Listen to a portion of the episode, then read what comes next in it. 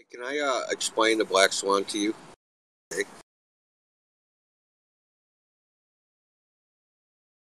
Tess. Uh, me? Yeah. Um, Yeah. I don't think it was ex- just explained very well. Okay, so just I'm going to explain like the importance.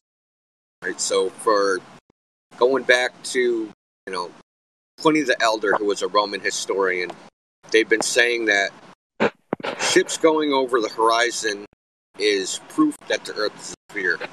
Right. So they've been using it for a very very long time. Yeah, and I've seen that firsthand because I used to be a sailor. Me and my dad used to go sailing every weekend for years. Okay, so that okay, so it it starts with an axiom, right? This axiom is that when you can't see an object, the full extent of the object, and it's in your line of sight, there is another object that must be blocking it, right? Do you like agree with that? Yeah. Okay, so that's an axiom. It's self-evident that that's true, but you can disprove axioms, right? So just on first impression, that axiom is true. That if you can't see an object, something else is in front of it. It's Or it disappeared, right? So when you see a boat just go off into the distance, right? You see the horizon and you see the boat starting to disappear bottom up. And using that axiom, you deduce okay, so that's a physical object blocking some other object. So it must be the curvature of the earth, right? So because it's going down, it looks like it's going down and it's disappearing. And you've already decided that that can only happen when there's a physical object blocking it. Right? So the point of the modus tollens is it proves definitively that that is not occurring. Right? That there is a horizon out there and that it is not the geometric figure of the earth. It is not the leading edge of the ball. Okay? Because if it was true that it was a geometric horizon, the black swan image wouldn't be possible because the horizon is uh, almost 10 times too far away from the camera. Okay. The geometric horizon has to be the physical blockage in front of the boat. Okay, That's so plain. yes, exactly. And if and since that claim is shot down, the geometric horizon is not what's obstructing the boats. What is obstructing the boat? It has to be some sort of optical effect, right? Yeah. So you have to explain it now within that within that uh, confines. How do I explain the optical effect of the boats disappearing over the horizon? I don't have my geometry anymore. So how do I prove the geometry from an apparent horizon? The answer is you can't. You can't prove it prove what the geometry of the earth from a an apparent horizon that isn't where you know that is purely optical that has nothing to do with the physical ground But uh, so how do you explain the boat disappearing that way?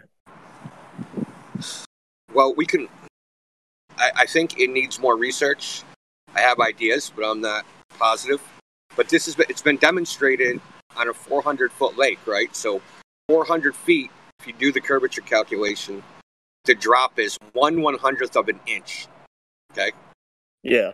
but they've taken an RC boat, taken a camera, put it on the level of the lake, taken an RC boat, and when it gets about 400 feet away, it starts disappearing bottom up.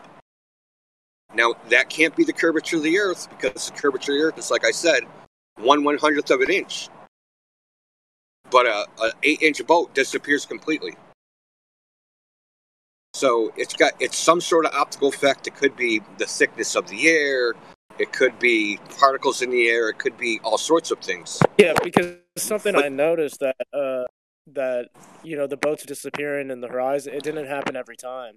Exa- exactly, and I've brought that up to Globe Believers. Just like how often do you observe this? It doesn't happen every time.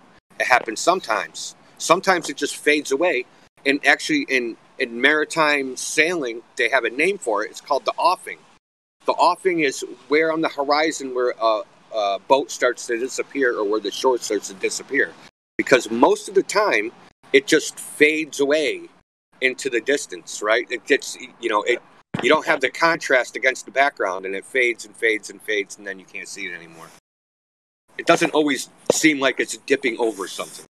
Yeah, because yeah, it has to do with the ratio of the object, like how far away it is, what your observer height is, and then basically the state of the atmosphere in terms of the visibility and all those factors together. I mean, basically, the, you know, everything is it's, it's sort of like uh, at the horizon, which is the, vis- the visible point at which the ground appears to meet the sky. But something that is in the sky or something that's on the ground, as it's moving away, it's going to vanish into that point. Um, it's sort of like almost like paper roller or something. You know what I mean? Where you kind of like I was just trying to think of an idea where you have like two rollers and a paper. So it's just sort of like everything that's moving away from you is going into that horizon. So it's the same reason the sun uh, is cut off from the bottom up on a flat, even though the earth is flat and the sun is above us, the sun still gets cut off from the bottom up. It's the same reason. It's just the way that objects are vanishing into the horizon as they're moving away from you. And depending on the size of those objects, the altitude, your observer height, and the state of the environment, like the atmosphere, is going to change that. Like just just to end this real quick, I'll just say in the same way you guys were saying with the boats, same with the sun. So if it's like if there's a lot of moisture in the air, you're on the ocean, the sun might get larger at the horizon when it's setting. It gets really big and it cuts off from the bottom up and it's really intense. Whereas you can go in the desert where there's a really flat, dry section of land, and the sun will not do that at all. It will not get cut off at all. It will literally fade to a pinprick and then just vanish. And so that has to do with the visibility, uh, how far you can see, like whether there's land in the way, the moisture in the air, all of those factors. It's the same thing with the sun. Well, what I heard, well, when I took astronomy in university, the uh, the idea was that if you had something to compare, like the the lower the sun or the moon is to the horizon, uh, you have the ability to compare it to things that are on land, and it makes it appear bigger. I think that was kind of the idea that they gave for that. And maybe in the desert, you don't have much to compare the sun to, therefore, it, it doesn't look nearly as big. Well, but well, I'm saying they, I mean, they've also got a videotape, so the sun disappearing to a point. Yeah, that's a huge difference. I mean, that, that that goes back to the globe thing. I mean, they tell us that the the curvature of the Earth is getting in between the sun and your point of view, right? That's why the sun sets is because it's falling underneath the curvature of the Earth. Well, yeah. if that was the case, then it should always cut off from the bottom up. And yeah, you might have a little bit of magnification, but it should always do that. But the fact that sometimes it cuts off from the bottom up, sometimes it fades to a pinprick shows that it's not going over any curve of the earth, but that it's just an optical an optical effect that has to do with the environment, how far you can see, and those factors. So I mean that, that right there just proves that it's a that yeah. I'd a, have to see that pinprick thing because I, I don't think I've ever seen a sunset like I think the major point is it hasn't really been worked out because it's been assumed that it was the physical obstruction of the Earth. So it's never been investigated, analyzed, except in the context of some physical edge out there that's blocking things. And now that that's been falsified, which is a major achievement in my opinion, because 2,000 years is a long time. They teach this stuff. You can go on YouTube and look up proof of the globe, and they're going to show videos of ships going over the horizon, et cetera, et cetera. So just to prove that false, that it's something else, is a major achievement. Now, it, that phenomenon needs to be investigated thoroughly, you know, but it needs a real systematic investigation as opposed to, oh, it must be looming, but they have no evidence of that, right? There's, there's, it's a, so there's, there's three ways you can like analyze it, right? You can there's a there's a geometric model, which is looming and all that, and then there's a physics model. If you use a physics model, you can't replicate the black swan. You can only you can only say yes, this is happening if if you assume a globe and assume that the conditions exist to make it do that. But you have no evidence that those conditions are actually existing. See what I'm saying? It's it's called post hoc. It's a post-diction. It's I see this, it's a globe, therefore this must be happening in the atmosphere. You understand? It's reverse. Yeah. As opposed to knowing the conditions of the air, knowing the path of light, and deducing it's a globe, knowing the path of light. They're not doing that. They're just saying it's a globe, therefore it's doing this, which is logically fallacious, obviously. Okay. Right. Yeah, I'd like to see that because I haven't seen that with.